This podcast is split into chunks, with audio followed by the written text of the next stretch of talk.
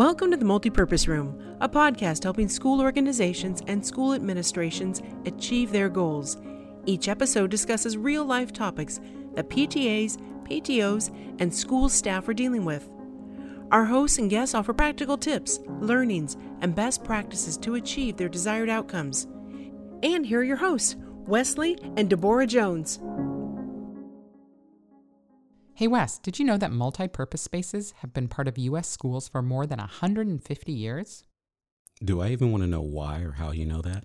Aside from my passion for knowing random facts and my secret ambition to be on Jeopardy one day, I was reading about the history of such rooms in preparation for this podcast.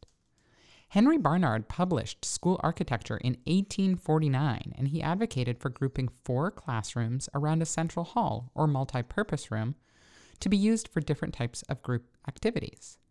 Since then, school administrators, parent teacher groups, student groups, and students have been meeting in these multi purpose rooms to tackle the various issues that face them.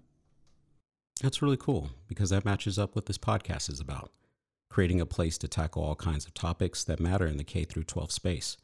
But maybe we can keep your random facts out of the podcast. I can't promise anything.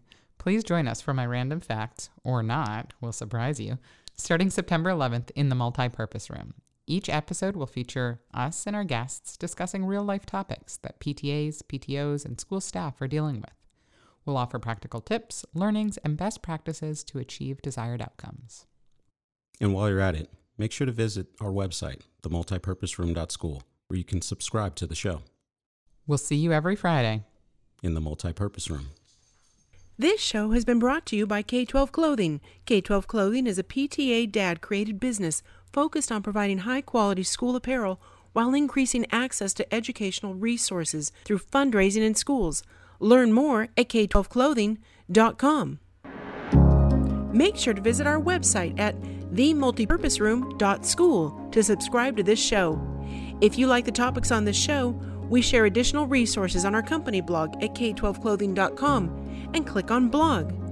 Thanks to SquadLocker for making this show possible, and we'll see you next week in the multipurpose room.